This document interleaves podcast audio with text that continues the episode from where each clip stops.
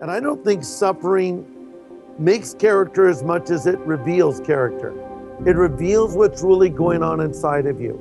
And when someone says, "Well, you know what? This this tragedy made me lose my faith." Here's what I would say. I hope this doesn't sound harsh. Good. Because a faith that cannot be tested is a faith that cannot be trusted. So if you lost your faith through your suffering, that would say to me you never had proper faith to start with.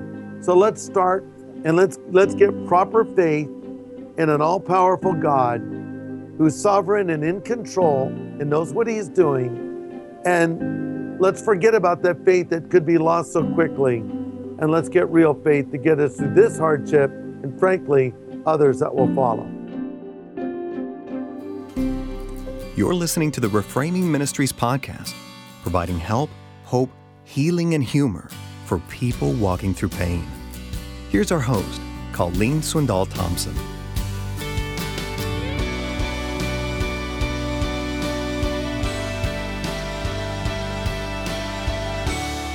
Today I have my dear friend and author and pastor, Greg Laurie, who's going to be discussing with us some very hard topics. Very much of the time, we don't like to talk about loss or grief or struggles because we don't find hope in them. And yet, Greg um, is going to offer a wealth of comfort and advice and direction to all of us today. So, Greg, I want to welcome you and thank you for being a part of our interview. Colleen, it's great to see you again. Thanks for having me on. You're very welcome. Um, as I was reading through your work over the last few years, you started at age 19 in that small little Bible study, which now has turned into Harvest and the Crusades and your involvement with Billy Graham and his ministry. How on earth did you balance all of that and family life when you were getting started and over the years? Well, you know, I, I was raised in a broken home. My mom was married and divorced seven times, and was a raging alcoholic. So it's interesting because, you know, how kids rebel. And a lot of times we hear about good families where kids rebel. Well, I rebelled against a bad family. Uh, after I became a Christian, I was determined to have a strong family. I did not want to follow in my mom's footsteps. And I'm thankful to say that my wife and I, Kathy, are just getting ready to celebrate our 39th wedding anniversary. You look at her and think she's not even 39 yet herself, but no, we've been married 39 years. And we have two sons, Christopher and Jonathan. And, you know, and I think probably with my first son, Christopher, I overdid everything. I mean, because I didn't have a lot as a kid, I sort of spoiled him. And, and but I really wanted to be there with him. I was a part of his life uh, throughout his childhood, also with my son, Jonathan. That was a very important priority, me, priority to me. Yes, I was busy, and there were times I was too busy, frankly. Uh, but at the same time, I've always tried to make time for my family, and that is true to this present day. Because I feel like if I fail there, I've missed everything. Now, with someone of your um, reputation, it would be easy to assume that you and Kathy have enjoyed privileges and honors and probably haven't faced very much pain. But you have, and I'd like you to tell me more about that. It's true. And, you know, when, when we were raising our two sons that I just mentioned, both of them became prodigals. Uh, Christopher, our oldest, got into drugs and partying and that sort of thing for, for quite a few years. And uh, then his brother, Jonathan, uh, followed suit. And thankfully, Christopher uh, made a recommitment to the Lord uh, finally. And he was walking with the Lord, and we were so thrilled to have him back in every way. You know, he never really rebelled against us. He was always respectful, but he was just attracted to that lifestyle.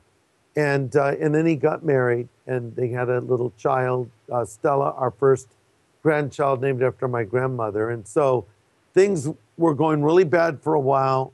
Then Christopher made a recommitment to the Lord, and things were going really good. In fact, they'd never gone better.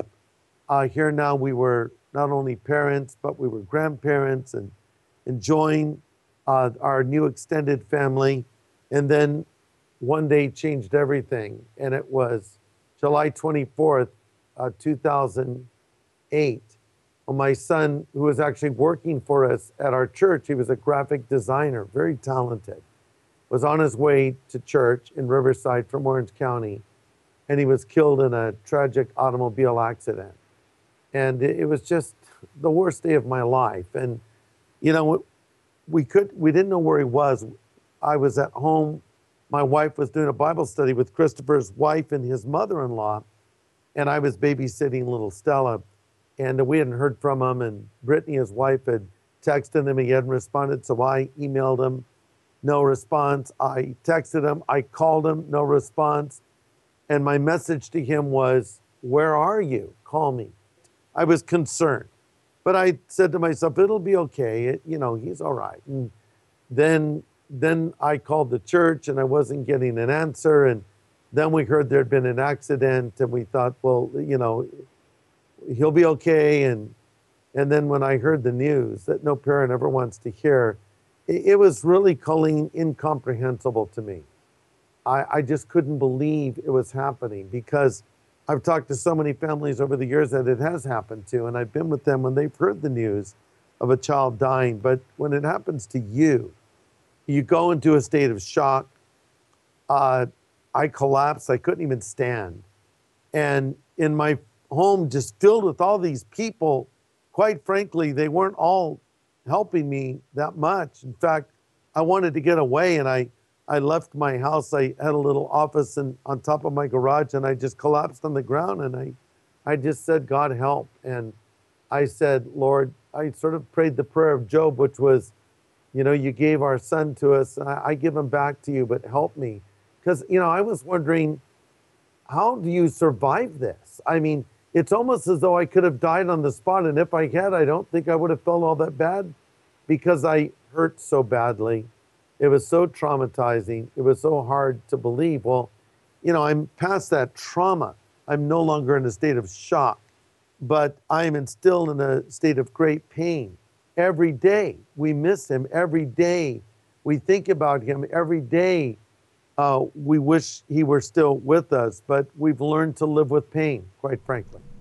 How does that occur? How do you learn to live with it? I, in fact, just this morning I was listening to one of my dad's podcasts on Abraham, and he was talking about Abraham taking Isaac up and putting him on the altar and having the faith to do so.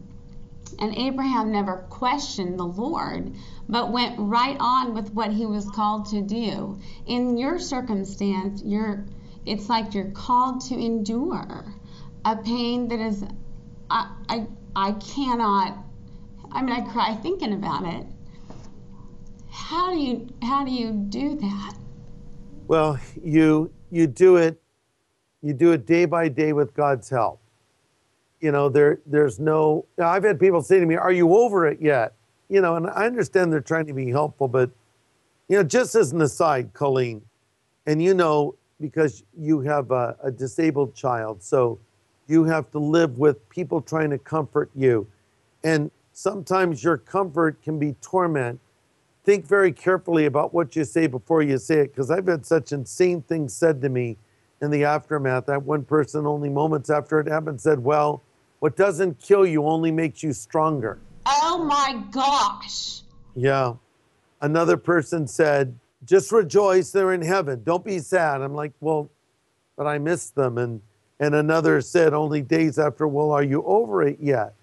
Well, look, here's what you need to know. For anyone that's lost a loved one, especially a child, they're not over it. They'll never get over it. They're getting through it.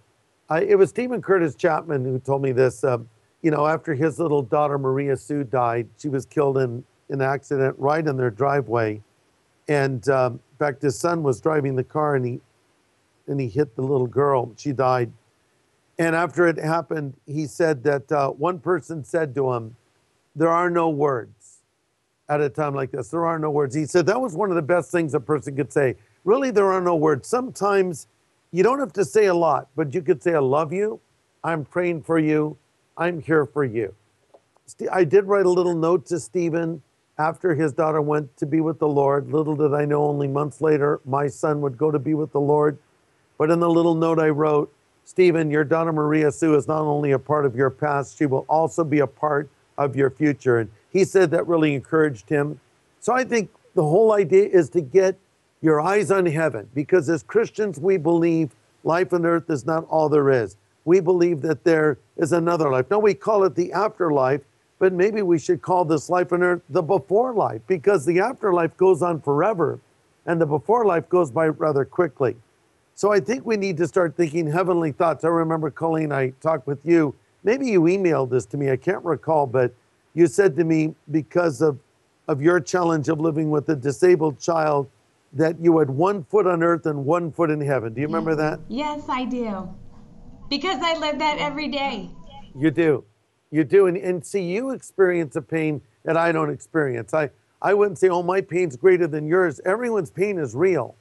And I don't think we have to say who has the greatest pain. You know, what we should say is who is the greatest God. We all go to the Lord. We all have our pain, varying kinds of pain. And so God says, you know, come to me because he wants to comfort those that are mourning. Blessed are they that mourn, for they shall be comforted. And that comes back to the whole thing of saying to someone who's lost a loved one, don't cry. That's incorrect. The Bible tells you to cry. Blessed are they that mourn that they shall be comforted. Uh, the Bible says there's a time to mourn, there's a time to laugh. Now, you can't live merely in a state of mourning, you have to move through it. But I believe the only way to reach a place of comfort is to first mourn. You have to let it out. And there are times when a good cry has done me a lot of good. And so don't be afraid to go up to someone and maybe after some time has passed and say, Oh man, I, I miss, you know, people to say, I miss Christopher. And I remember one time Christopher said this to me I might tear up but don't think that's bad. I'm glad people remember. The only thing worse than saying the wrong thing is saying nothing and acting as though it didn't even happen. And you're just trying to not bring up a painful subject in your estimation, but the reality is that person who lost a loved one wants their loved one to be remembered. They think about them every day. Don't think you're going to tell them something they haven't thought about. They're probably thinking about it then. But uh, to bring a story up, a recollection, a memory, that actually is very helpful, believe it or not. So, uh, but you know, just thinking those heavenly thoughts, I'd like to say a word about your father, Chuck Swindoll, who I think is the greatest living preacher in America oh. today, maybe the world. Now, I haven't heard every preacher in the world, so I can't qualify that statement, but I've heard a lot, and I know a lot of preachers. And I think that Chuck is just such a brilliant expositor, but he has such a great heart, and he's so connected to the real world. And, you know, I would listen to podcasts of your dad every day. Before this happened, I continued to listen after him. Seems like your dad has a lot of insight into suffering and into pain, and it comes out in his preaching. And, and I know from experience that he didn't get those insights out of a book, he got them from the School of Hard Knocks. And I've been a beneficiary of his insights, his insights for living. So, you know, I just thank God for his ministry and it's it's meant a lot to me and and so but you know, getting into the word of God is what gives me the strength to get through the day and keeping an eternal perspective. I'm sorry, that was a really long answer to your question. That's okay. I love hearing it because it's ministry to people who are watching you work through and talk about the realities of yes, my son was killed or he died or we lost him. I mean, people viewing this will have all sorts of sources of pain and grief that come from living in this world. And so your responses are helping with how do people respond to someone who is grieving? It's amazing to me sometimes the things that are said. And you listed off some of those things that are very, at times, offensive and um, very, very hard to settle with. I think it was Joseph Bayly who Dad talks about and lost three or four of his children. And in one of his works, I believe, now don't quote me on this, but I think it was A View from the Hearse, where he writes. I've read that book. You have it? Yes. Well, I then you may know more than I do on it. I um, know that in that work, he writes, it was the friends that came and said nothing or said very little, how much I wanted them to stay. And I, it sounds like that has been some of your experiences. Just don't say a lot, but if you're with me in the process, then that is a comfort to me. And I think it's a reflection, really, of what Christ is with us in the process. Yes, I agree. I mean, you know, when Jesus was in the Garden of Gethsemane and he was contemplating the horrors of the cross, he took Peter, James, and John with him. And what did he say? He said, Stay with me. Uh, and then he goes off a distance and he prays. And, and we know that in his prayer, he was crying out to the Father. He, he was in anguish and he returned and found them sleeping and woke them up. He says, Come on, guys, you know, the spirit is willing, but the flesh is weak. But really, what was Jesus asking for? Companionship. Yes. I mean, he's God, he's perfect, but he actually wanted some friends around to be with him in his hour of pain. When you go and read the book of Job, which your dad did a long series on, his friends had it right at first when they saw Job in his misery and just literally said nothing. I mean, here's Job. He's lost his children. He's lost his health. He's covered in boils. He's chipping away at the boils with fragments of broken pottery. It was the most pathetic sight you could ever see. And they were just dumbfounded. They said nothing. That was the best thing they did. It's when they started talking, the problems began.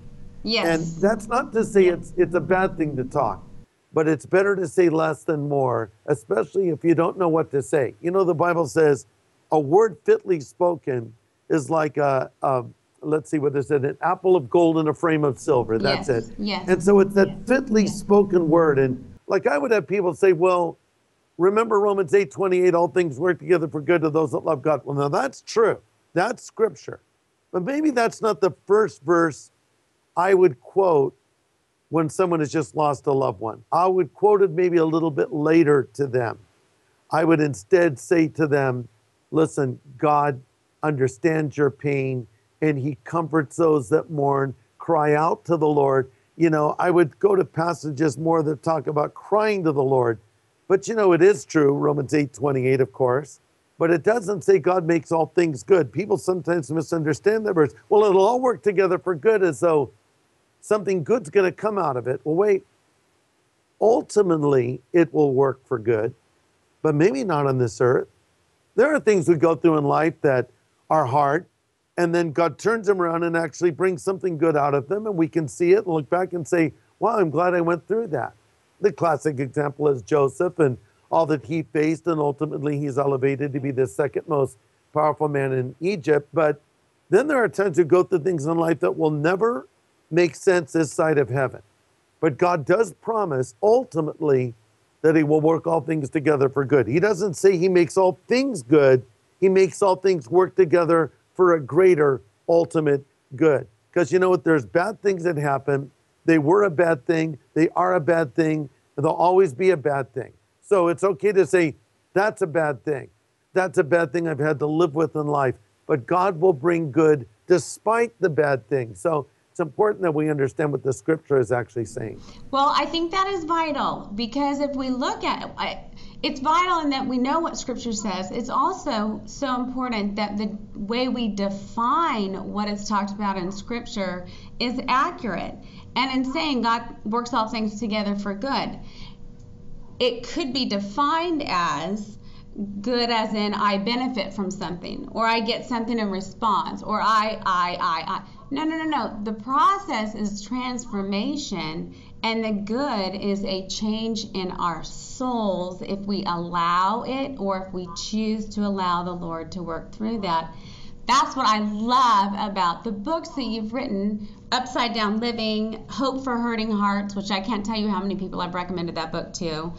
Hope for Hurting Hearts each day, which it sounds like is a devotional. I haven't looked through that one yet. But in this book, in Hope, you cover all kinds of things. You cover the subjects of people in crisis, hope for marriages, hope for people who have lost loved ones. And yeah. I love it. Very. I hope you got to see it. Of course, you have seen a lot of it. Can you hand me that book right now, Colleen? Hand here, it to me. Why don't you just take it right here and got it? I've got it. Thank oh, you. good. Oh, look. Mine has a pen in it. How did that happen? Well, it's because I've been marking in it. That's my pen. It went through. You just didn't see it on my side. Very good. We pulled it off. I want to say one of the things that I love that you mentioned is, and I love it so much that I couldn't find it on my sheet, but I just found it.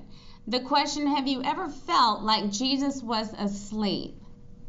I think that gives people permission to say, Yeah, I mean, I really feel like he's asleep. I mean, there there have been times where I've thought, Lord, you've taken a huge sabbatical, or you're over in another country doing something, and I think you have forgotten me. Was that part of your experience, and how do you respond to those who are in that place where they feel the Lord is just asleep? Well, you know, Colleen, I don't know that I ever personally felt he was asleep or not paying attention. But of course, the first question I had was why? You know, why? Because Christopher was 33.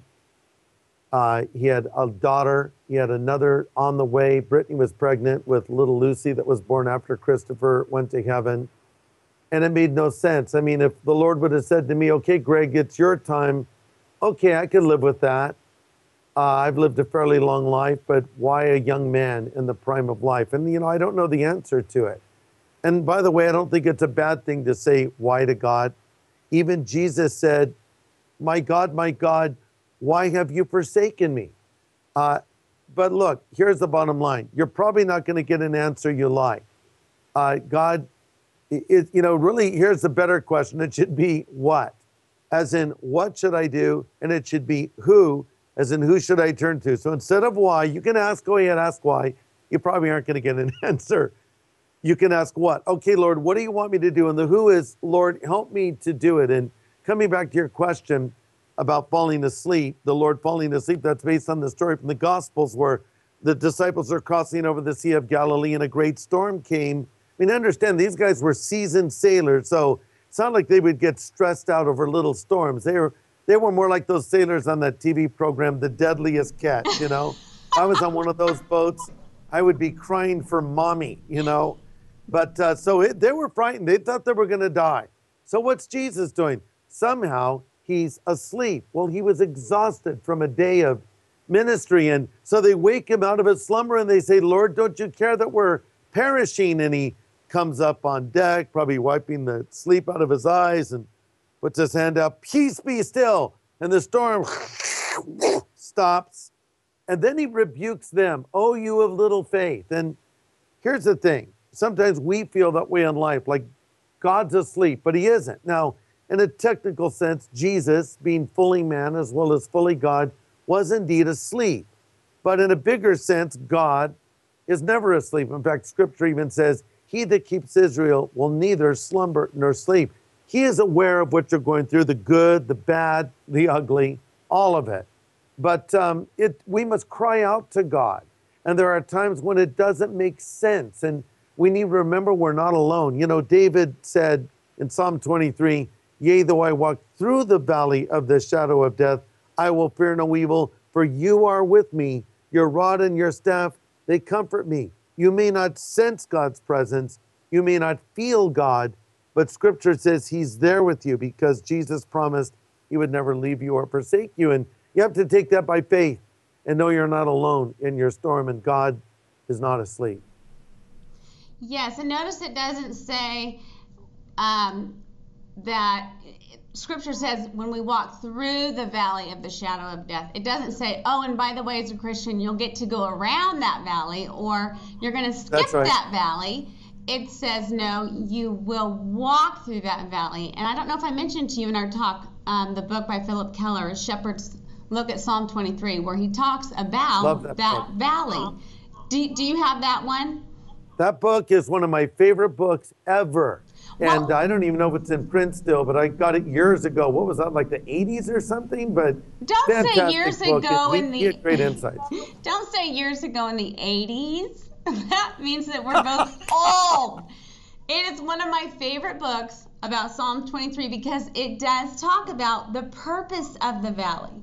And as you're sharing with us about the why questions, some things I have learned in raising a disabled son or going through various challenges is The question why comes from not being able to make sense of something, and it can become rather presumptuous. Like, Lord, you need to answer for yourself. I mean, come on, this life that I planned, that I was living, I was doing good and walking with you, you've messed up. No. Why isn't the question. It is, Lord, for what purpose have you allowed this to come about? He talks in Deuteronomy, one of my very favorite verses, Deuteronomy 8, verse 2, I believe is, is where it's found, where the Lord says, I led you all the way in the wilderness. You know, it's Moses' last will and testament, and he's ta- talking to the people about the wilderness experience. I led you through the wilderness for these 40 years. Then he gives three reasons to humble you, to test you, and to see if I could trust you, to see if you would be trustworthy. Now, that's the Colleen translation, but for the most part, that is the valley. It is humbling. It is it is a time to see if we are going to put our eyes on him like you're talking about to throw yourself on Christ, to call out to him, to have His scripture be in your mind constantly. Um, so the why questions then become, Lord, for what purpose? And in your life, Greg, I mean, the people that ha- that you have brought comfort to, I I can't even imagine. Even though you have that pain each day, what do you say to them today? You know, the Bible says that we comfort with the comfort that we've been comforted with. And so we want to take what we've learned and we want to help others in their pain. And I have a lot of people now that write me, that call me, that contact me, they come on my Facebook page and they ask me questions. I talk with them after services. You know, they comment on sermons they've heard me give, and they tell me that it's helped them a great deal. So that's one of those working together for good things. You know, I was talking to a friend of mine, Randy Alcorn, a while back, and Randy's written some great books that anybody going through suffering ought to read, starting with Heaven, which I think is the finest book on this subject I've ever read. Really? And the second is called, oh, I think no question, his book on heaven is the best on the subject. And and the other book that came out more recently is If God is Good. If God is Good. Get those books. But I was talking to Randy, I said, Randy, you know, I can see so many things that God has done in me and through me since this happened that are actually good things. And I will admit that. And they're good. I have a greater compassion for people who are suffering. I think more about eternal things myself. I have a greater passion to preach the gospel. These are good things. I said, I wish I could have all those things and still have my son. I know. You know, but I'm not given that choice. So, you know, you just, okay, well, these are some of those good things. And, and what I would say to someone that's lost hope is I would just sort of define it hope, H O P E. It's uh, holding on with patient expectation. Hope. Hang in there. Hold on. I know it's hard. I know it seems as though you can't get through this. I understand that feeling very well. But I'm just saying it sometimes it's a day at a time. Honestly, sometimes it's an hour at a time. It's like that old hymn says, Every hour I need thee. You may need to cling to God hour by hour to get through your crisis, but that's fine. You just hang on to Him, and He's going to get you through it. Coming back to what we talked about earlier Yea, though I walk through the valley, yeah. not yea, though I run through the valley, or yea, though, do an, though I do an end run around the valley, or I'm airlifted over the valley. you got to get through it. But you're learning things there. It's been said fruit doesn't grow on mountaintops, but in valleys. And frankly, you're going to learn things in your crisis you would never learn through good times. And so embrace those things. Because here's what I've discovered, Colleen, about suffering it makes you better or bitter. You have a choice. You can be bitter with God. Say, I'm angry at God. I'm against God. You can do that. That's a wrong decision. Or you can just say, I don't understand God, but I love Him and I cling to Him, and it will make you better. And I don't think suffering makes character as much as it reveals character. It reveals what's really going on inside of you. And when someone says, well, you know what, this, this tragedy made me lose my faith, here's what I would say. I hope this doesn't sound harsh. Good. Because a faith that cannot be tested is a faith that cannot be trusted. So if you lost your faith through your suffering, that would say to me you never had proper faith to start with. So let's start and let's let's get proper faith in an all-powerful God who's sovereign and in control and knows what he's doing. And let's forget about that faith that could be lost so quickly. And let's get real faith to get us through this hardship and frankly, others that will follow. Yes, I have to agree with you completely. When you talk about suffering, suffering reveals what is in our hearts. And I've put it many times, Henry Cloud's words, where you go from the God of the Bible to the, or from the God of our Bible stories to the God of the Bible. Had I not had some challenges and then on top of that, a disabled child, it, I would have believed in the God of my Bible stories, which is, oh, it's wonderful because Goliath dies, and you know we have people who are freed from um, slavery after 400 years. If you think about that, but the God of the Bible stories is all good things are going to come in the end. But the God of the Bible is a God who says, I'm sovereign. I have immutable attributes or those qualities that are never changing. I am all faithful. I am all good. I am all forever forgiving and unconditionally loving. That's what happens in the midst of suffering. Either we choose to seek that or we choose to play the blame game, which really now there's two problems. You're not only suffering, but now you're bitter and blaming and very unhappy to be with. so it's I think another good book is by Philip Yancey, The Gift of Pain. Have you heard of that one? No, I have not. I read another book by Philip, but not that one in particular. Uh-huh. He well, Yancey's just a prolific writer, but The Gift of Pain is phenomenal. It's a stud, it's a study of leprosy and how they found that leprosy was not the contagious, you know, get him away, get him away, but it was actually a problem with the nerve endings and a lack of the body receiving the fact that there was pain somewhere. And equated it to the alarm system in a house, a fire alarm system without a fire alarm system, we don't know that a fire is going on, and therefore tragedy can occur. And that's how he looks at pain as a gift. It's a fire alarm to say something's not right. And I think through all colors of suffering, we learn that suffering in this world tells us this world isn't right. This world is broken. And in it, we are not going to understand a lot of things. And we need to learn to companion with one another rather than toss out Bible verses or toss out trite sayings or say, say whatever. Just be my companion, be my comfort, as Christ is the shepherd to the sheep as they walk through that long valley if you have, are there certain passages that you would offer to people who are watching who need comfort right now? Yeah, I, I- have a couple in this book here called Hope. Um, Psalm 119, 114.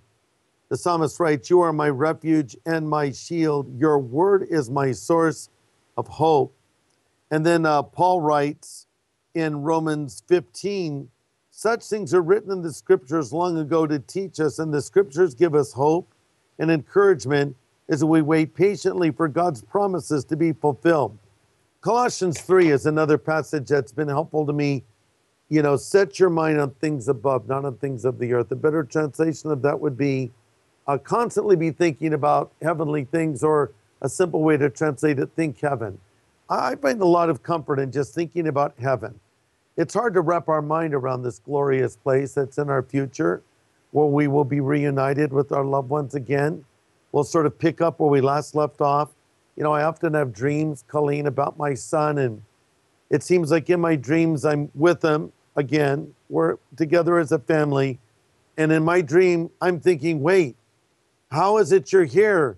And, and I want to say something to him, and he's always leaving because he left us unexpectedly.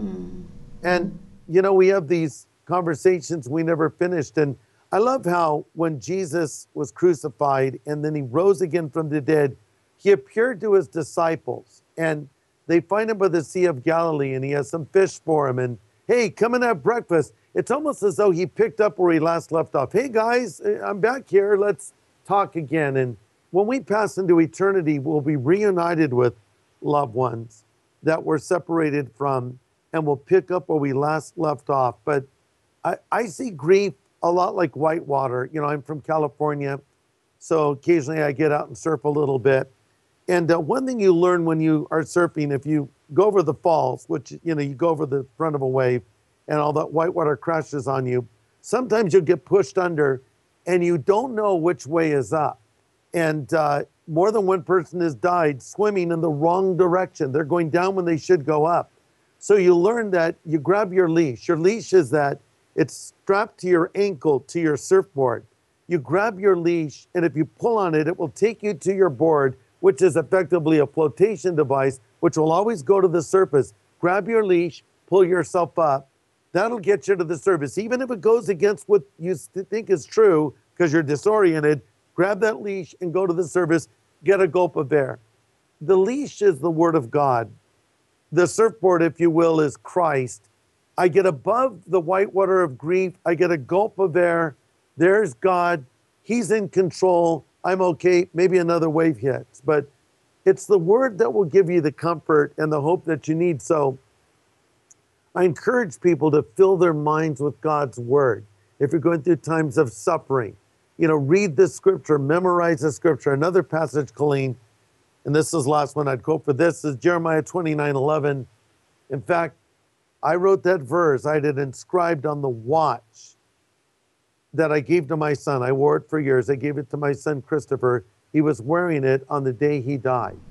It's I have that watch.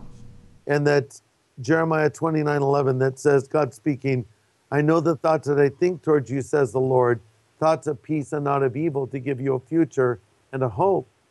You know, and when I got his watch, they gave me his belongings in a little plastic bag, his wedding ring, his watch, his wallet, and if you keep talking, I'm going to just start crying more and more. I can't believe. Well, I, I cried. Yeah, I cried when I received that. And I read that inscription and I thought to myself, and this is my honest thought, well, where's the hope now? Yeah. You know, look what happened. But the hope is stronger than it's ever been because God says a future and a hope. And, and, you know, first of all, it says God's thinking about us. I know the thoughts that I think towards you, says the Lord. It's great to know that God not just has thought about us, but thinks about us. And his thoughts are innumerable, according to the psalmist. And he says, thoughts of peace and not of evil. See, we could say, well, God's thinking about me. What if he's thinking bad thoughts about me? No, I know the thoughts that I'm thinking toward you, says the Lord, thoughts of peace, not of evil. And what are those thoughts? To give you a future and a hope, or better translation, an expected end. Listen, God has a game plan. It's going to end well. In the end, we all live happily ever after. Not on earth, not in these bodies. We'll have moments of joy and happiness. Yes, embrace them when they come. Don't feel guilty. Don't feel bad about it. Enjoy it. But know that ultimately, we will live happily ever after in heaven and then later on the new earth and living with the Lord, serving Him, and being reunited with our loved ones. It's not over till it's over, and it's not over yet. Right. And as long as you're breathing, there's work to be done while you're on earth. As we close, I want to thank you for your time, and I want to let people know how to get a hold of you, which um, here it's at www.greglaurie.com and also at www.harvest.org. I hope I said those correctly. Yeah, that's right harvest.org is the best place to go. That's sort of command central, and that has links to all the other things that we have available to people. And you can find me on Facebook as well. I know. I just sent you a friend request. Pretty cool, huh? Oh. Yeah, yes. I think we're now friends, but I don't even know if you do your Facebook. you have so much going on. I don't know if you have time to do it or if you have someone do that for you. I do mine. So there you have it. If you write me a note, I'll respond. I want you as my friend. You are my friend, so of course. Okay, well, good. Then it's all settled and done. As I close, this was part of A.W. Tozer's prayer in one of his books. And it's a prayer that is somewhat frightful in a way to say, but one that talks about a surrendered heart. And it re, it's called The Blessedness of Nothing. And the prayer is Father, I want to know thee, but my coward heart fears to give up its toys. I cannot part with them without inward bleeding, and I do not try to hide from thee the terror of thy parting. I come trembling, but I do come. Please root from my heart all those things which I have cherished for so long and which have become a part of my living self, so that you may enter and dwell there without a rival. Then shall you make the place of thy feet glorious then shall my heart have no need of the sun to shine for it, for you alone will be my light. As it's all said and done, isn't that what the longing of our hearts really are? To know and be known by God. And as painful as it is when those things get ripped out from us and we don't understand, we just keep looking up to Him. And as you said, grab the leash and hang on. Anything else you want to add? Uh, I want to just thank you for doing what you're doing. I think, you know, out of your pain, Colleen, has come a heart for people that are hurting. And I commend you for having this ministry, reaching out, interviewing me and others. I know that you have other folks that you've interviewed and are going to interview. And I think this is a much needed resource for the church. I commend Insight for Living for getting behind you on this. And, and boy, I'll tell you what, it's been said if you preach to hurting people, you'll never lack for an audience. And I think there's so many hurting people out there. And I hope that your ministry will continue to be a blessing to them, as well as the ministry of your father. Thank you for that. Um, I want to close with saying, What are your questions? Some of you may have heard what Greg said or have heard something that I said, and it brought up some questions that you have in your own life. Maybe some grief that you didn't realize was in there, or maybe some pain that's been put aside because of fear that, oh, if I start crying, I'll never stop crying. I want to invite you to respond to our show notes and what we put on our page. We want to help. Greg is so gifted and is capable to help. Thank you for turning your pain into something that has ministered to so many people. Thanks, Colleen. Would you take that little prayer you read from Tozer and tuck it into that book? I'd like to have that too. I will. I certainly will. And it was on um, one of Dad's podcasts that I listened to on Abraham, and I'll send you the link for that too. So, well, have a great okay. afternoon, and thanks again for your time. I so appreciate it.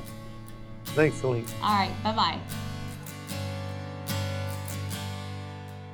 You can find the show notes and referenced resources in the podcast description or on our website, reframingministries.com. If you were impacted by today's discussion, I would be so thankful if you rated and reviewed the podcast. Share it on your social media and with friends who you think would be encouraged by it. You can email me personally at reframingministries at insight.org and you can connect with us on Facebook, Instagram, Tumblr, and other social media platforms. If you'd like to be updated on Reframing's activities and content, please feel free and subscribe on our website.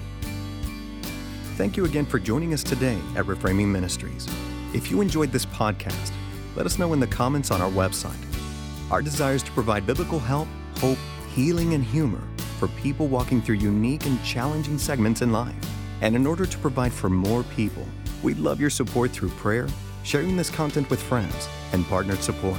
Reframing Ministries and Insight for Living Ministries operate entirely and only on your generous gifts and donations.